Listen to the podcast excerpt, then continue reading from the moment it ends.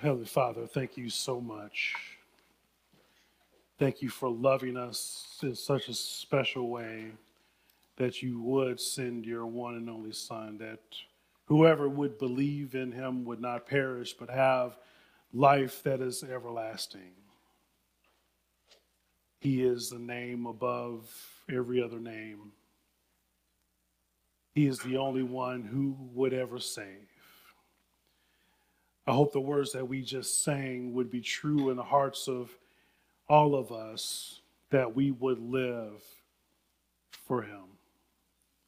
That we would look at our lives instead of pleasing our own selves or even pleasing others, that we would live a life that would be pleasing unto the Lord. That we would truly be a blessing to others, that we would lift up His name on high. Father, help us to do that. Help us to remember the sacrifice that has been made on our behalf and live out every moment of every day because of that truth.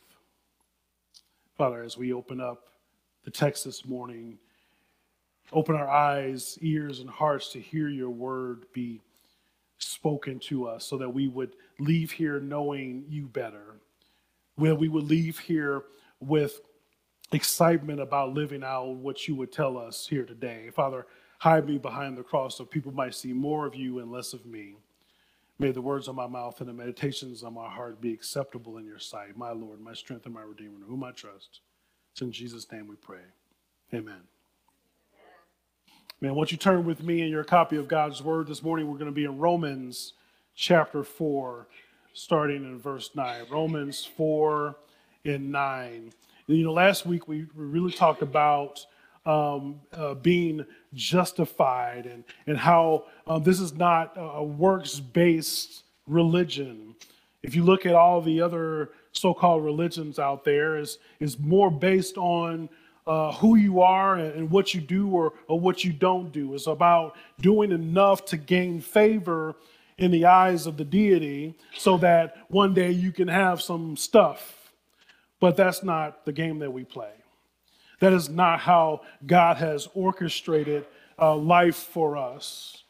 He has given us a, a free gift, and that's the free gift of salvation. Not because of who you are, what you've done, because if you remember weeks back, I mean, God's standard is out of my arms aren't long enough. God's standard is so high. And there's no way, as hard as you might try, there's no way that you can live up to God's perfect standard. And you might be a good person. I, I love each and every one of you. I love hanging out with you, and you wouldn't do anything bad or anything to anybody else. But even still, when you look at God and His standard, we all fall short.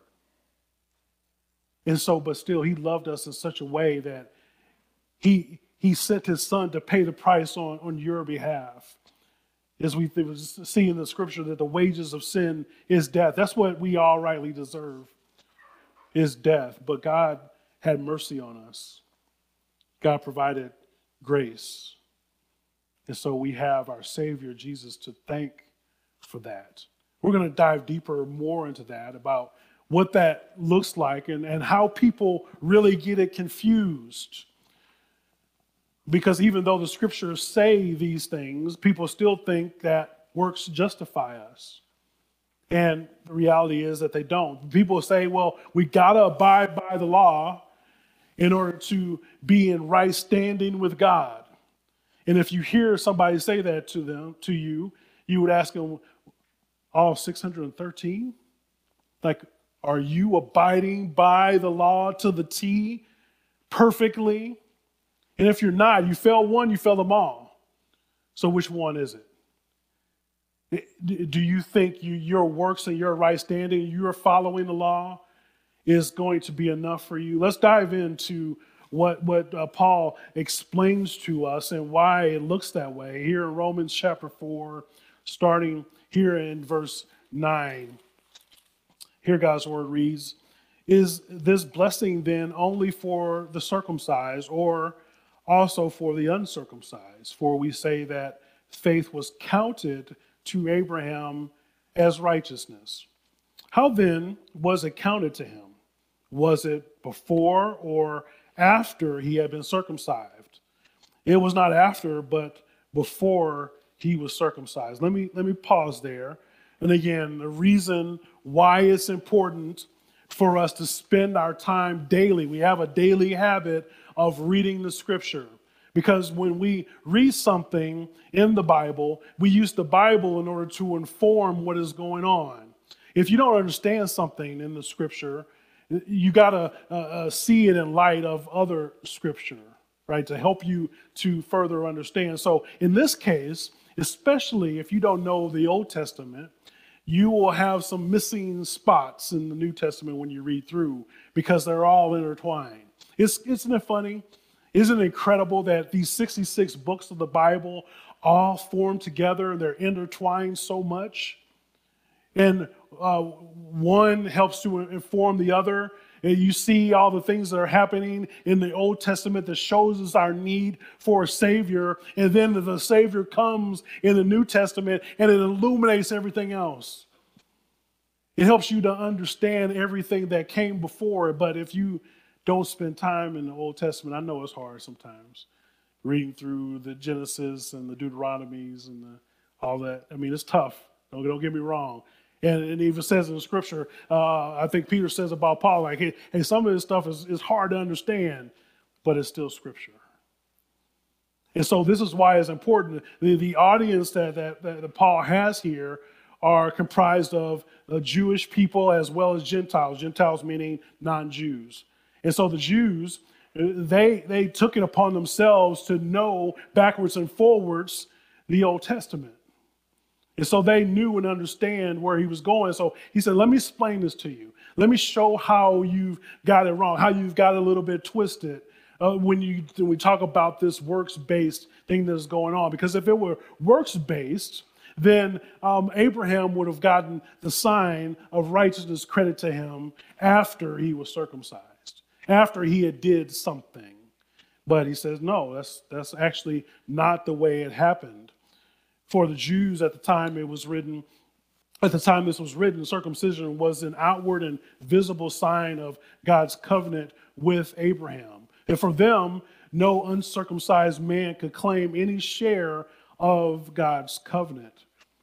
And here Paul is reminding us of the order of events in the life of Abraham to show us that the Gentiles also could be included in the people of God by saying that Abraham was counted righteous before he was circumcised.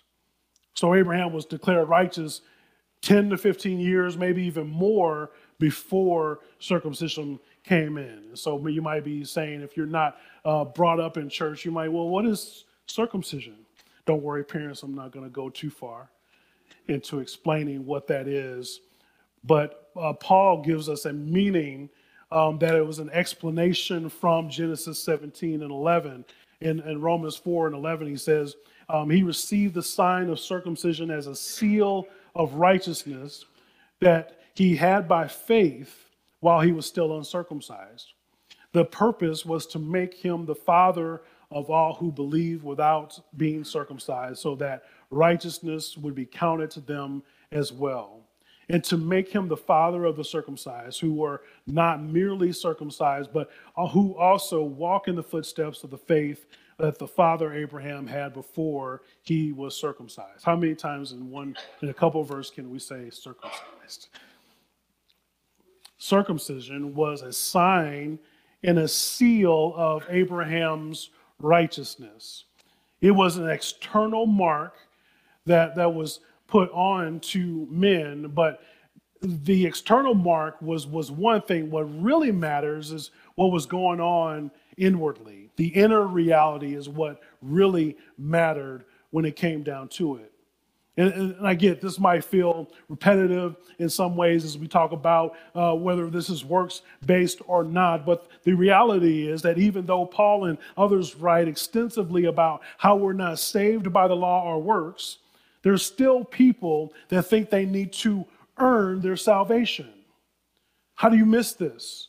So I want to spend some time here going through this and make it painfully obvious, and so that everybody here understands why that is not the case.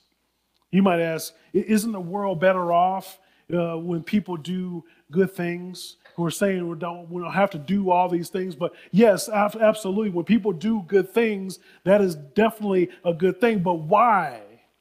Why are they doing those so called good things? Is where we need to look. Unbelievers might do good things in life, and people might do some religious things in life, but those things will never be the basis for justification. In fact, people want to, you, we see this at the end of the year. Well, I, I need to give more to charity so that I can uh, hit the end of the year cutoff and claim it on my taxes. So, what is the purpose? What is the point? You're, you, you're more concerned about getting a claim on your taxes. I'm not saying that's a bad thing, but it's the motive behind it. You would rather get a claim on your taxes than do things for uh, the, the, the, the reason or the good things behind it, for helping others and making sure they're supported and cared for. It's the inward thing that matters, not just the external. These things are never the basis for right standing before God. Our right standing comes only by grace through faith. That's how it, that's how it works, that's how it operates. And but we're just a works-based people. We gotta do more and more and more. We feel like we, we gotta uh, somebody does something for us, and then we feel obligated to do something for them. And how could this be the case that God gives us this gift, and I don't have to work for it? That's just how good God is. That's just how much God cares for you. That's just how much God cares for his people that he would offer to, to, to give you this gift so that he can have a relationship with you, that you will be bonded into um, his family, to be an heir according to his kingdom. That's how good our God is. Whereas, again, these other so called religions and you're working yourself to a bone and you've got to follow all these rules and, and, standards and they add so many different things. Your family has got to be so big and you've got to have this type of job and you got to work this this more. You got to be a missionary for this many different years in order to earn your way with whatever they are worshiping. Our god doesn't work that way. We do things for him. We do so called good things because of our love. We don't do them out of obligation. God loved us so much and lavished us with so many different things that the least I could do is spend time with Him in His Word. The, the least I could do is spend time on my knees with Him in prayer because He loved me so much and has done so many things for me. The least I can do is go and help the people He called me to help. He's given me so many different things. The least I can do is go help and feed the homeless and go help uh, some, some of the widows who, who might be uh, destitute. That's the least I could do for him giving up his life for me. Absolutely. Verse 13 says, For the promise to Abraham and his offspring that he would be an heir of the world did not come through the law but through righteousness of faith. For if it is the inheritance of the law, the inheritance of the law who are to be heirs, faith is null and the promise is void. For the law brings wrath, but where there is no law, there is no transgression. That is why it depends on faith in order that the promise may rest on grace and be guaranteed to all his offspring, not only to the adherent of the law, but also to the one who shares the faith of Abraham, who is the father of us all. As it is written, I have made you the father of all nations, in the presence of the God in whom he believed. He who uh, gives life to the dead and calls into existence the things that do not exist. So if we think back and remember God's promise in Genesis 13, it was about the, the land of Canaan. Go and I will show you a place that I will give to you. But Paul here is talking about being an heir to the entire world. It's interesting here. Paul does this to describe just the global reach of God's promise. that all the families of the earth would be a blessing through him. And also in Abraham's lineage, we have Christ himself, through whom all believers will inherit the earth. We see this echoed in Matthew 5 and 5, where it says, Blessed are the meek, for they will inherit the earth. Or 1 Corinthians 3 and 21, So let no one uh, boast in men, for all things are yours. Whether Paul or Apollos, Cephas or the world, or life or death, or the present or the future, all are yours, and you are Christ, and Christ is God's. Christ will ultimately rule over the earth, and we who follow him will reign with him. Man, that's special. That he would love us in that, that way, that when he comes and comes back and he reigns, we're going to be right there, flanking him and reign with him. Man, we, we got some cool families, and it's nice to be included with the families and folks that we look up to in our own family, and we want to follow after them. Um, I recently lost my, my grandfather at, at 90 years old, and I looked up to him, you know, from the time I can first remember. I always wanted to be just like him. You know, I always wanted to be there, and if he said it was so, it was so. I'm like, man, I want to be like him when I grow I want to be right by his side, and I was his shadow for everywhere that I can go with him and be there with him. Because it was something special for a patriarch of the family and to me be to be by his side i feel like some of that might have rubbed off on me. Like you respect him you got to respect me and i'm in the same category. But when we think about christ and, and who he is and knowing that we've been grafted into his family as special as it is to have my grandfather around and, and be able to look up to him man i look so much more to Christ and what he's done. So grateful and thankful. You, you think you get some credit for the folks in your family that have been there uh, beside you and encouraging you. Man, look at, look at this. How the, uh, the God of the universe sent his one and only son who loves you so much that you, he adopted you into his family and you get to reign with him. There's nothing better. There's nothing greater. There's nothing more powerful than thinking about that. In his commentary, Charles Hodge says this All things are ours if we are Christ heirs of the life that now is and that which is to come. That is unimaginable what that what that means it says verse 14 goes in and says for if it is the adherents of the law who are the are to be the heirs, faith is null and the promise is void.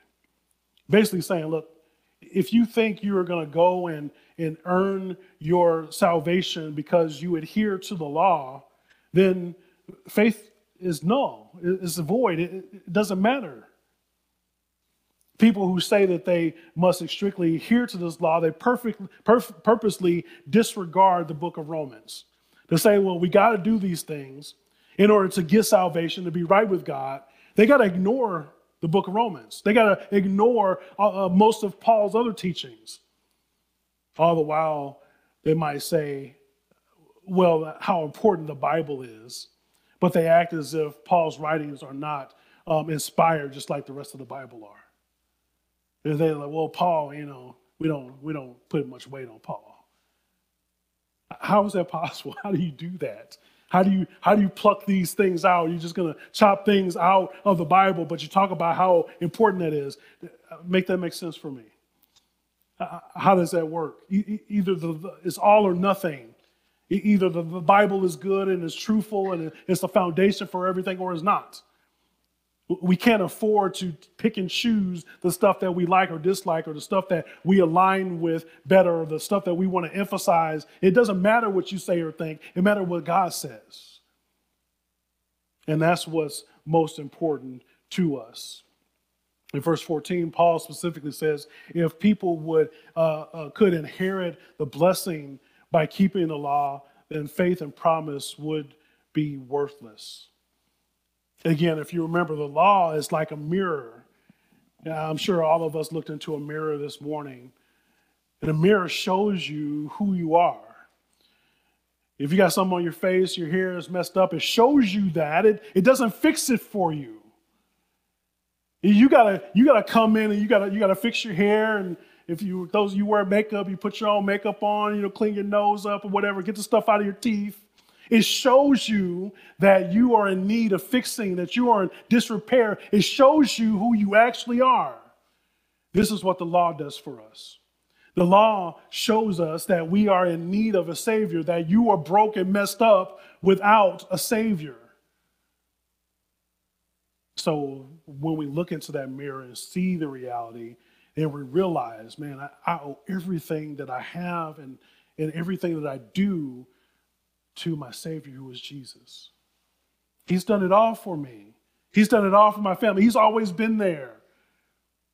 And I owe everything that I am to him.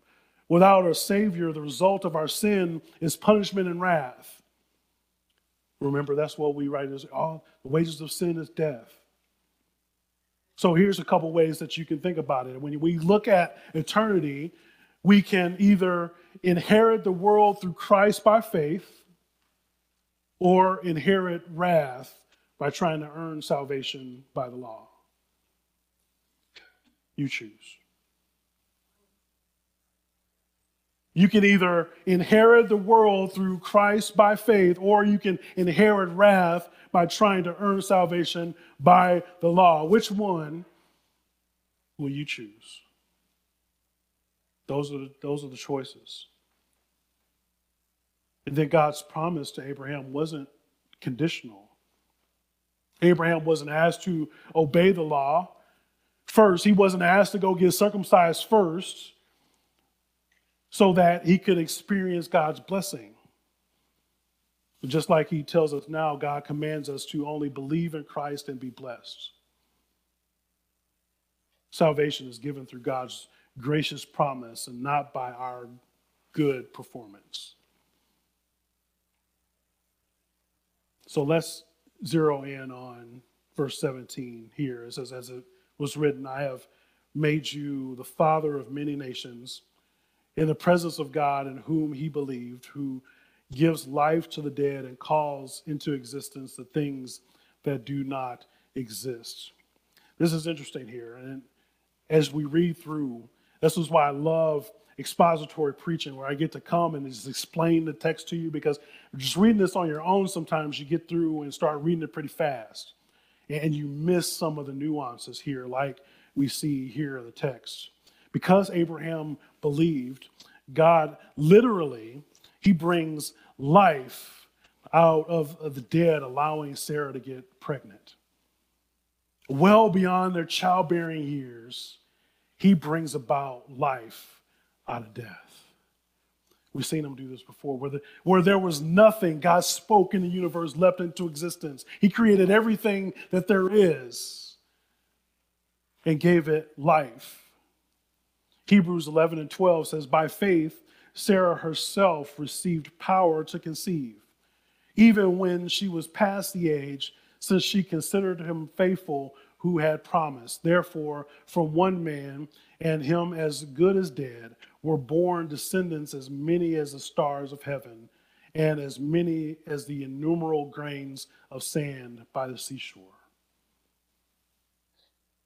Man, God spoke to Abraham and said he was going to do all these things. And Abram, Abram and Sarah, like, ah, what are you talking? I don't know what this means. I don't understand. We can't have children. How is this going to happen? What's going to do? Well, maybe he means, or maybe we should do. And no, God in his sovereignty worked through all those things. And he said he was going to do a thing, and they saw it happen. He did exactly what he said he was going to do. And God does this time after time. And all we need to do is just trust Him. All we need to do is just continue to be faithful. Again, He created the world out of nothing, and later He gave Abraham, Abraham and Sarah a child out of nothing. Man, I don't know if you have this testimony too, where you were one way before you encountered Christ You, you, might have been, been, been hurt and, and destitute and confused, and, and then you met Christ. And then everything changed.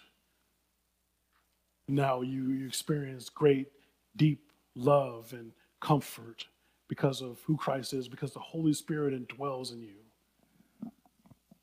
As you saw that He created something out of nothing, that, that, that you were just absent of everything that there, there could be in your life. And here comes Jesus working through you and for you to give you everything that you need. As we close this section, I want you to also see we've been talking about our, our vertical relationship with God, right? Where we're looking up and thinking about what God has done for us, but also in the same vein, uh, we should also look at our horizontal relationships as well. I want you to see how this addresses those relationships with, with others around us. This, this justification by faith is certainly a doctrine for each and every one of us individually, but also this is for our, our faith community as well. This is the reason why we're here together today, that we join together, is because of the blood of Jesus. It's because that we've submitted our lives to Him and we've been justified, and we're a community of justified believers to help support each other. We come to, to together from different backgrounds, different ethnicities, economic standards, and we come together to love one another. And God knew that we would need that. This is not a Lone Ranger Christianity. This is, I love how Paul talks about the body of Christ. When you think about your own body and how messed up you feel if one part doesn't work well. He brought us together as a body of believers so that we can support and care for one another, so that we wouldn't be compensating in, in one side or the other, that we would give our all for the good of those who believe because uh, our believing leads to belonging. That's what people need. That's what people are looking for these days. They, they want to belong to something, and the world is offering something that is going to lead them astray, that's not going to fill the God sized hole that they have in their hearts. And the world is going to say, you can have all these things and keep up with the Joneses and, and have uh, success or, or whatever, notoriety, you, you name it, but it's all going to fall flat unless they have Jesus. And here we are in Bolingbrook. When we think about missionaries, we think about going overseas and talking to people and sharing Jesus and preaching to those people, but uh, this is not our home. We are sojourners here, even in Bolingbrook. This is our mission field. There's people in Bolingbrook right now who don't know Jesus. A lot of people. But you do. He's done something for you that is unimaginable. He, he's done something for you that other people are waiting to hear about, that are going out and trying to try this sport or that sport, or going to alcohol and drugs or many other things when they just they're waiting on you to come and tell them about a man named Jesus.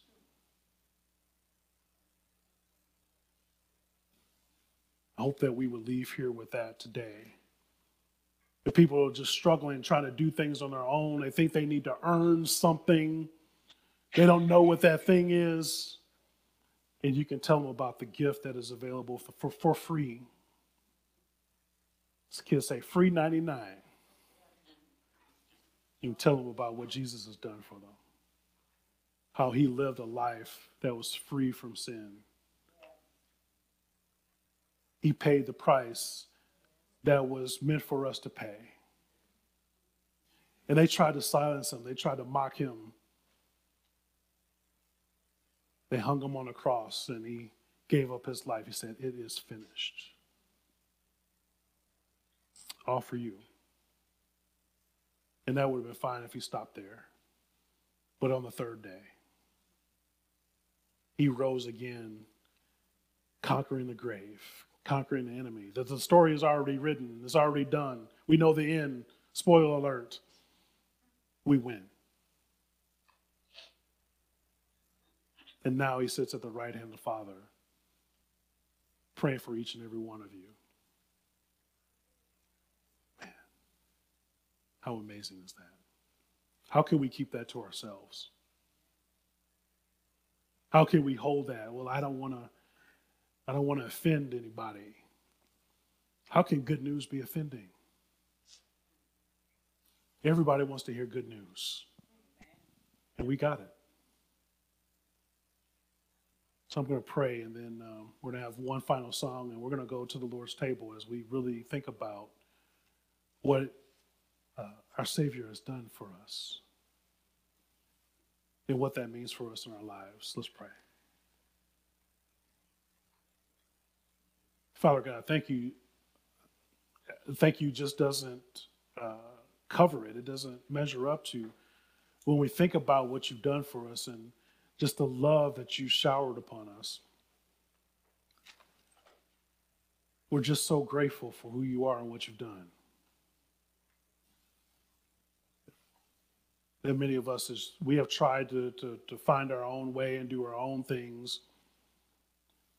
So thank you for the reminder that you said it, it is finished. You've already done the work that needs to be done and all we must do is follow you. And because of your love, and that, that we can show our love for you through our obedience. Help us to live every moment of our lives knowing that it's true. Help us to celebrate who you are and what you've done. And just be so grateful that you work through us, that you comfort us and, and, and shape us and mold us that we have the Holy Spirit indwelling in us and guiding us every moment of every day. Thank you so much. Help us again not to keep this to ourselves. Give us the courage that we need. Put the words in our mouths that we need to share this message with others so they too can have hope. There's so many people that are just down and destitute, and they find their identity in so many different things. And we can show them and explain to him, them who, who Jesus Christ is, and they, they can find their identity where it rightly belongs, and that's in you. Father, help us here today. Let's, let's leave here today and put somebody in our minds that we can go immediately to and share this good news with. Father, we thank you so much in the precious name of Jesus. Amen.